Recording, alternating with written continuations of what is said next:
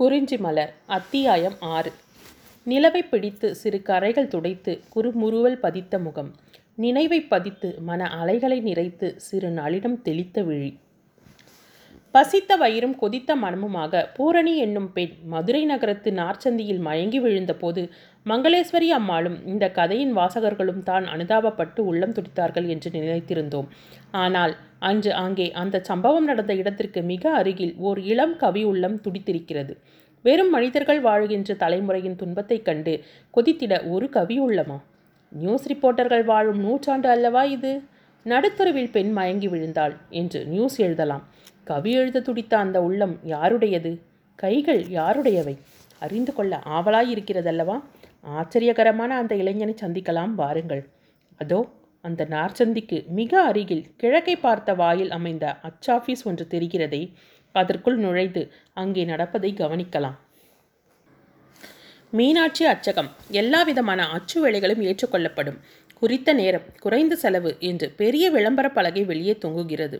அப்பொழுது சரியான பிற்பகல் நேரம். அச்சகத்து முகப்பு அறையை தெருவிலிருந்து பார்த்தாலும் அறையிலிருந்து தெருவை பார்த்தாலும் நன்றாக தெரிகிற விதத்தில் அது அமைந்திருக்கிறது.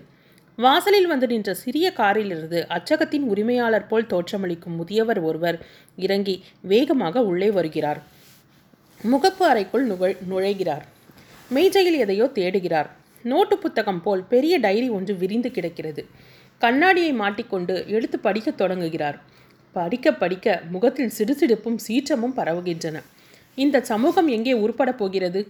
உச்சி வெயிலில் கேள்வி முறையின்றி ஒரு பெண் நடுத்தருவில் சோர்ந்து விழுந்து கிடந்தாள். காரும் லாரியும் கூட்டமுமாக வேடிக்கை பார்க்கத்தான் எவ்வளவு நெருக்கம்? உள்ளத்தை கொள்ளை கொள்ளும் அழகோடு ஒரு பெண் இப்படி மண்ணில் தளர்ந்து விழலாமா? பெண் மண்ணில் விழும்போது இந்த நாட்டின் மங்கள பண்புகள் எல்லாம் மண்ணில் உடன் விழுகின்றனவே. ஐயோ என் உள்ளம் கொதிக்கிறதே. இந்த மதுரை நகரத்து தெருக்களில் தமிழ் வளர்த்து செங்கோல் செலுத்தியதாம். செல்வமும் செழுமையும் பெருமை முரசரைந்ததாம் எல்லாம் வாழ்ந்த பெருமைகள் வாழ்கின்ற பெருமை ஒன்றுமில்லை. இன்று என் கண்கள் இந்த தெருக்களில் எதை பார்க்கின்றன? ஏமாற்றத்தை சுமந்து திரியும் மனிதர்களை பார்க்கின்றேன். ஏழ்மையையும் ஏக்கத்தையும் சுமந்து நடமாடும் உடல்களை காண்கின்றேன். குழந்தைகளும் கையுமாக கந்தல் புலவையோடு பிச்சைக்கு வரும் பெண் தெய்வங்களை பார்க்கிறேன். நெஞ்சு பொறுக்கதில்லையே. அழகும் படிப்பும் பண்பும் உள்ள ஒரு பெண் இப்படி மண்ணில் விழலாமா? ஏன் விழுந்தாள்? யாரால் விழ நேர்ந்தது? அடே அரவிந்தா! நீ கவிஞன். உன்னுடைய உள்ளம் இன்னுமா துடிக்கவில்லை? இதை கண்டுமா கொதிக்கவில்லை? பாடு. துடிப்பதெல்லாம் திரட்டி. ஏதாவது பாடிவை. நீ அச்சாஃபீஸில் ப்ரூஃப் திருத்த வந்தவனா? இல்லை. இல்லவே இல்லை. நீ கவி உள்ளம் படைத்தவன். சமூகத்தை திருத்தி நேர் செய்ய பிறந்தவன். படித்துக்கொண்டே வந்த முதியவரின் முகம் சீற்றத்தின் எல்லையை காட்டியது. அவ்வளவு சினத்தையும் கையில் சேர்த்து மேஜை மேலிருந்த மணியை ஓங்கி குத்தினார். இரண்டு மூன்று முறை அப்படி குத்தி மணி அதிர்ந்த பின் ஒரு சிறுவன் வேகமாக ஓடி வந்து அடக்க ஒடுக்கமாக நின்றான். அந்த கழுதை அரவிந்தன் இருந்தால் உடனே கூப்பிடு. வர வர பைத்தியம் முற்றித்தான் போய்விட்டது பையனுக்கு. சிறுவன் அரவிந்தன் என்று பெயர் குறிக்கப்பட்ட ஆளை கூப்பிட்டு கொண்டு வருவதற்கு அச்சகத்தின் உட்புறம் ஓடினான்.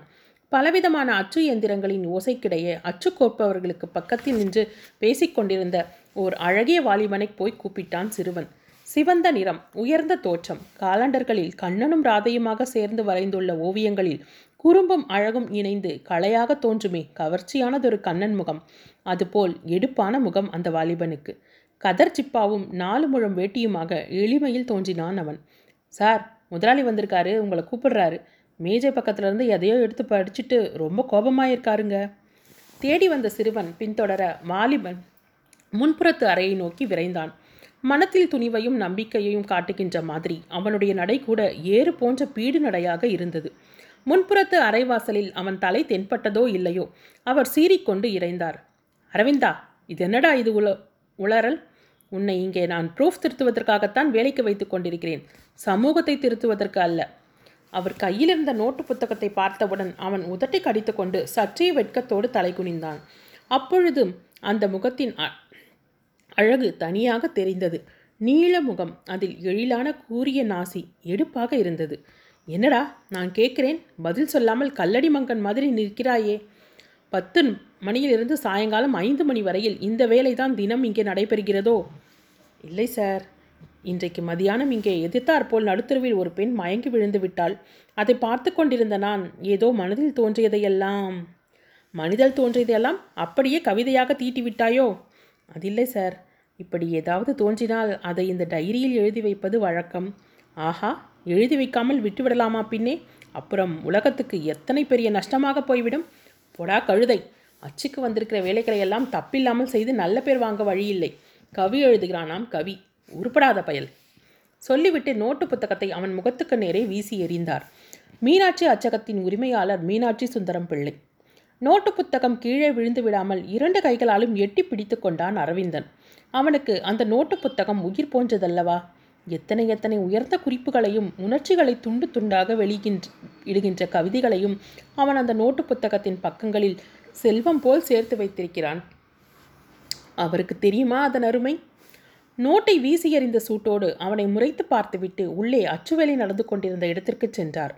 அவர் திரும்பி வருவதற்குள் தான் எழுதியிருந்த கவிகளை தானே ஒரு முறை கள்ளத்தனமாக ரசித்துவிடும் ஆவலுடன் அவசர அவசரமாக நோட்டை பிரித்தான் அரவிந்தன். நிலவை பிடித்து என்று தொடங்கிய முதல் இரண்டு வரிகளை மனத்திற்குள்ளே விரைவாக படித்த பின் மற்ற வரிகளை சத்தத்தோடு வாய்விட்டு படிக்கத் தொடங்கினான். தரளம் இடைந்து ஒளி தவழ குடைந்து இரு பவழம் பதித்த இதழ் முகிலை பிடித்து சிறு நெளியை கடைந்து இரு செவியில் திரித்த குழல். அமுதம் கடைந்து சுவை அளவிற்கலந்து மதன் நுகர படைத்த எழில். படித்துக்கொண்டே வரும்போது அந்த பெண்ணின் முகத்தை கண்களுக்கு முன் கொண்டு வர முயன்றான் அரவிந்தன். குடையும் கையுமாக அவள் அண்ணனடை பயின்றதும் பின்பு வீதி நடுவே மூர்ச்சையற்று விழுந்ததும் அவன் கண்ணுள் மறையா காட்சிகளாய் நின்றன.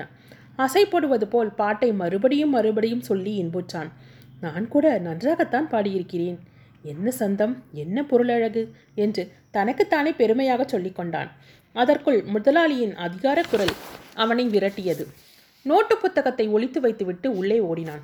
ஏப்பா அரவிந்தா அந்த நாவல் புத்தகம் ஒன்று வேலை செய்ய எடுத்துக்கொண்டோமே அயோக்கியன் எழுதிய அழகப்பனின் மர்மங்கள் என்று.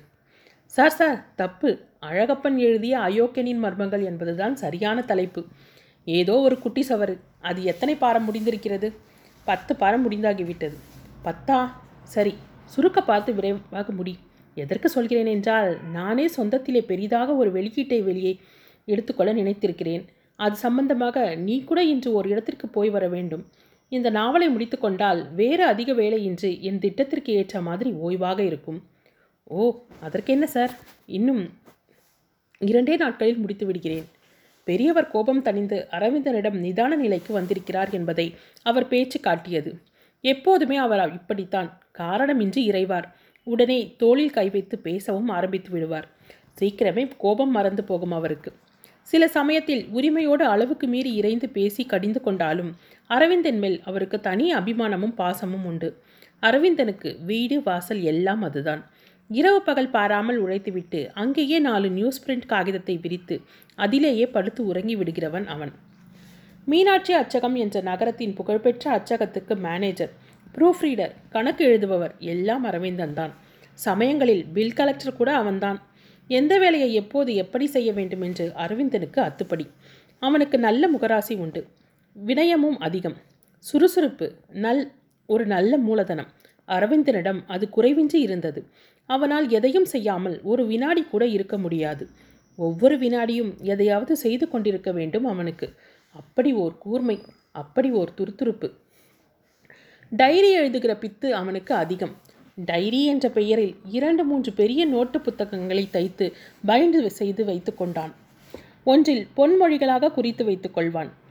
இன்னொன்றில் தனக்கு தோன்றுகிற வரை அப்போதைக்கப்போது கிறுக்கி வைத்துக் கொள்வான். மூன்றாவது நோட்டில் வரவு செலவு அச்சகம் சம்பந்தமான நினைவு குறிப்புகள் எல்லாம் இருக்கும். இந்த கவி எழுதுகிற கிறுக்கு ஒரு நெறியாகவே அவனை பற்றி கொண்டிருந்தது. திடீர் திடீர் என்று வரும் அந்த வேகம் எங்கே உட்கார்ந்திருந்தாலும் கையில் எந்த காகிதம் கிடைத்தாலும் அந்த வேகத்தை மனத்தில் தோன்றுகின்றபடி எழுத்தில் எழுதி கொண்டாக வேண்டும். நன்றாக முற்றுவிட்ட ஆமணக்கினால் வெடிக்காமல் இருக்க முடியாது. அதுபோலத்தான் அரவிந்தனின் கவிதை வேகமும் எழுதாவிட்டால் தாங்கிக் கொள்ள முடியாது. அந்த மாதிரி ஒரு அழகிய வேகமாகும்.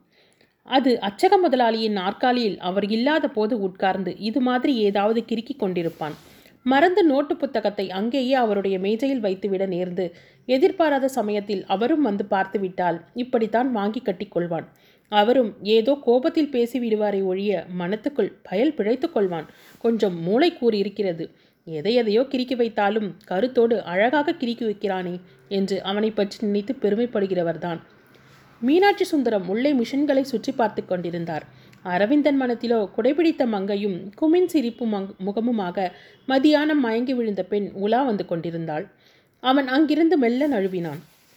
மறுபடியும் முன்புற அறைக்கு வந்து ஒளித்து வைத்த நோட்டு புத்தகத்தை எடுத்து முதலில் எழுதியிருந்த கவிதை வரிகளுக்கு கீழே குடையை பிடித்த கரம் மன கொதிப்பை சுமந்த முகம் பெரும் பசியில் தளர்ந்த நடை என்று பதற்றத்தோடு அவசர அவசரமாக எழுதி முடித்தான். அரவிந்தா அதற்குள் எங்கே போனாய்? அரவிந்தன் ஓடினான்.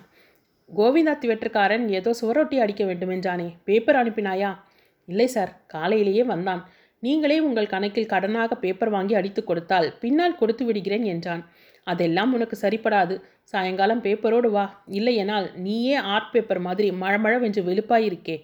உன்னையே மெஷினில் போட்டு அடித்து விடுகிறேன் என்று பயமுறுத்தி அனுப்பினேன். சமர்த்து தான் போ. இந்த வாயரட்டைக்கு ஒன்றும் குறைவில்லை. அரவிந்தன் மெல்ல சிரித்து கொண்டான். ஃபோர்மேன் அச்சுக்கோப்பவர்கள் இரண்டு ட்ரெட் ட்ரெடில்மேன் உட்பட எல்லோரும் அரவிந்தனின் நகைச்சுவையை ரசித்து சிரித்து கொண்டிருந்தனர். அரவிந்தனின் குறும்புக்கு இணையே இல்லை. யாருடைய குற்றத்தையும் எவருடைய தவறுகளையும் ஒளிவு மறைவின்றி பழிச்சென்று நாலு பேருக்கு முன்னால் உடைத்து விடுவான். தன்னிடம் குற்றமோ பொய்களோ என்ற அழுக்குகள் இல்லாததால் அவனுக்கு மற்றவர்களிடம் பயமே இல்லை. இதனால் எல்லோருக்கும் அவனிடம் பயம். அவனுக்கு முன்னால் தப்பு செய்ய பயம். தப்பாக பேச பயம். தீயவை எல்லாவற்றுக்குமே அவன் முன்பயம்தான் ஒரு சமயம் தொடர்ந்தாற்போல் ஒரு அச்சுக்கோர்ப்பவன் ஈய எழுத்துக்களை திருடி தன் டிஃபன் பாக்ஸில் போட்டு கடத்தி கொண்டிருந்தான். அரவிந்தனுக்கு இது தெரிந்துவிட்டது.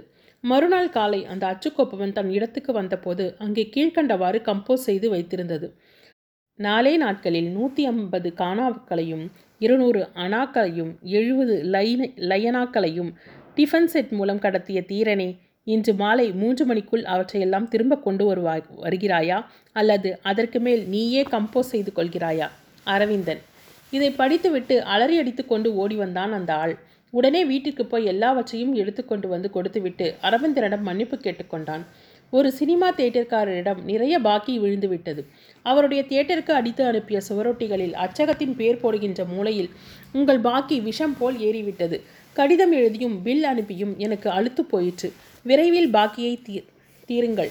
வேறு வழியில்லாததால் உங்கள் செலவில் உங்கள் பேப்பரிலேயே இதை கம்போஸ் செய்து அனுப்புகிறேன் என்று சிறிய எழுத்துக்களில் அச்சிட்டு கீழே அச்சகத்தின் பெயரையும் போட்டு அனுப்பிவிட்டான் அவன்.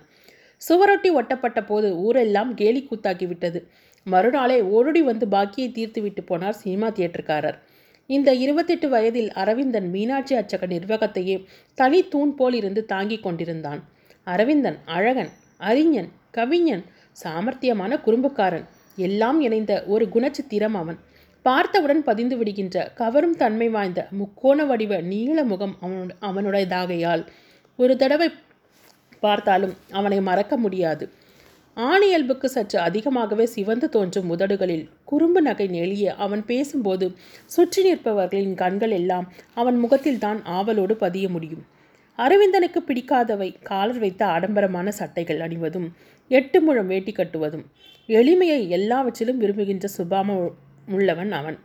தமிழ்நாட்டு சூழ்நிலையே எளிமைக்கு ஏற்றது என்று வாதாடுவான். இது ஏழைகளின் தேசம். இங்கே ஒவ்வொருவரும் குறைவான வசதிகளை அனுபவிப்பதோடு மற்றவர்களுக்கு விட்டு கொடுக்க தயாராக இருக்க வேண்டும் என்று அடிக்கடி புன்னகையோடு கூறுவான். காந்திய கொள்கைகளை போற்றுவதில் விருப்பமும் மதிப்பும் கொண்டிருந்தான் அரவிந்தன்.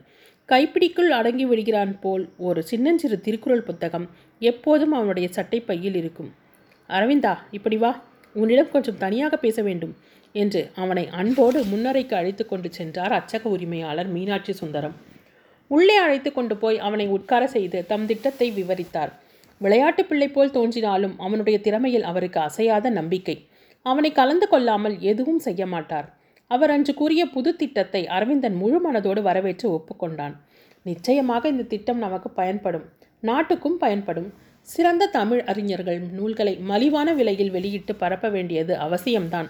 சாமர்த்தியமாக வெளியிட்டு விற்றால் நமக்கு கைப்பிடி இருக்காது. அப்படியானால் முதலில் இதோ இந்த முகவரிக்கு போய் உரியவர்களை பார்த்து ஆக வேண்டிய காரியங்களை ஏற்பாடு செய்து பேசிவிட்டு வா என்று முகவரியை நீட்டினார் அவர். நான் ஏழரை மணி வரை இங்கேயே இருக்கப் போகிறேன். காரிலேயே போய்விட்டு வந்துவிடு அரவிந்தா. அவருக்கு தெரியாமல் தன்னுடைய நோட்டு புத்தகத்தையும் எடுத்துக்கொண்டான் அரவிந்தன். நினைவு வைத்துக்கொள். இப்போது நீ போகிற இடத்திலிருந்து நாம் முதலில் நாம் வெளியிடப் போகிற நூல்கள் கிடைக்க வேண்டும். காரியத்தை பழமாக்கி கொண்டு வா என்று வாசல் வரை உடன் வந்து கூறி அவனை காரில் ஏற்றி அனுப்பினார் மீனாட்சி சுந்தரம். மருள் மாலை பொழுதில் ஒளிமங்கிய மாலை. அழகு மதுரை நகரின் தெருக்கள் எப்படி இருக்கிறது என்று கவியின் கண்ணோடு அனுபவித்துக் கொண்டே காரில் விரைந்தான் அரவிந்தன். திண்டுக்கல் ரோட்டின் அருகே மேற்கே திரும்பியதும் டிரைவர் எங்கே போகணுங்க? என்று இடம் கேட்டான். அரவிந்தன் இடத்தை சொன்னான். வேகத்தில் மனம் துள்ளியது.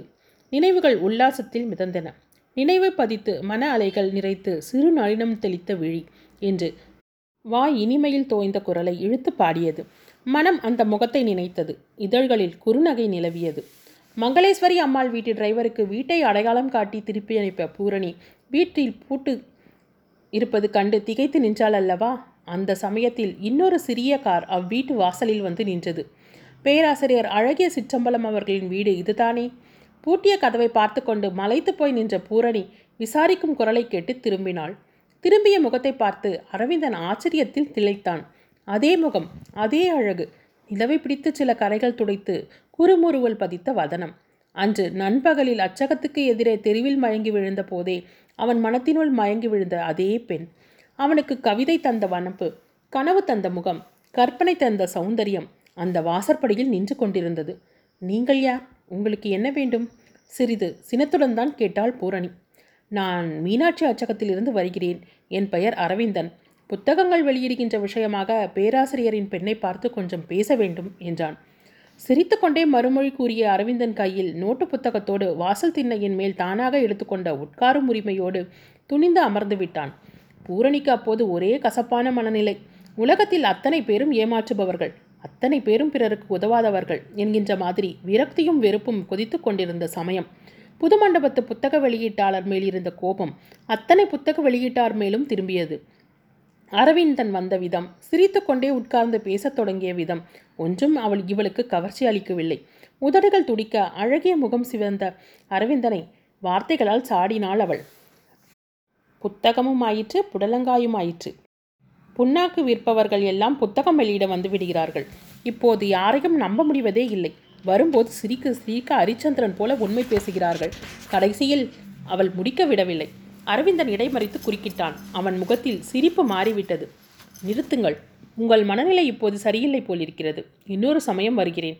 நீங்கள் தெருவில் மயங்கி விழுந்து விட்டால் அதற்கு உலகமெல்லாம் பிணை என்று நினைத்து சீர வேண்டியதில்லை. திண்ணையில் இருந்து எழுந்து விறுவிறுவென்று நடந்து போய் காரில் உட்கார்ந்து கதவை படீரென்று அடைத்து கொண்டான் அரவிந்தன். கார் தூசியை கிளப்பிக் கொண்டு விரைந்தது. கோபத்தோடு ஏதோ சொல்ல வாய்த்திருந்த பூரணி அந்த சொற்களை வாய்க்குள்ளேயே அடக்கி கொண்டாள். தான் தெருவில் மயங்கி விழுந்தது. அந்த இளைஞனுக்கு எப்படி தெரியும்? என்ற வினா அவள் மனத்தில் பெரிதாய் எழுந்தது. திரும்பினாள். திண்ணையில் அவன் உட்கார்ந்திருந்த இடத்திற்கு அருகில் அவன் கையில் கொண்டு வந்த நோட்டு புத்தகத்தை மறந்து வைத்துவிட்டு போயிருந்தான். அதை கையில் எடுத்துக்கொண்டு தெருவில் விரைந்து இறங்கி மிஸ்டர் அரவிந்தன்! என்று அவள் எழுப்பிய குரற்குரலின் எட் ஒளி எட்ட முடியாத தூரத்திற்கு கார் போயிருந்தது. அந்த முகமும் அந்த சிரிப்பும் காளையைப் போல நடந்து போய் காரில் ஏறிய விதமும் அப்போதுதான் அவள் நினைவை நிறைத்தன. ஒரு கணம்தான் ஒரே கணம்தான்! அந்த நினைவு. அடுத்த வினாடி சொந்த கவலைகள் வந்து சேர்ந்தன. பூட்டியிருக்கும் வீடு தங்கையும் தம்பைகளும் எங்கே போனார்கள் என்று தெரியாத திகைப்பு எல்லாம் வந்து அவள் மனத்தில் சுமை பெருக்கி அழுத்தின. குறிஞ்சி மலரும்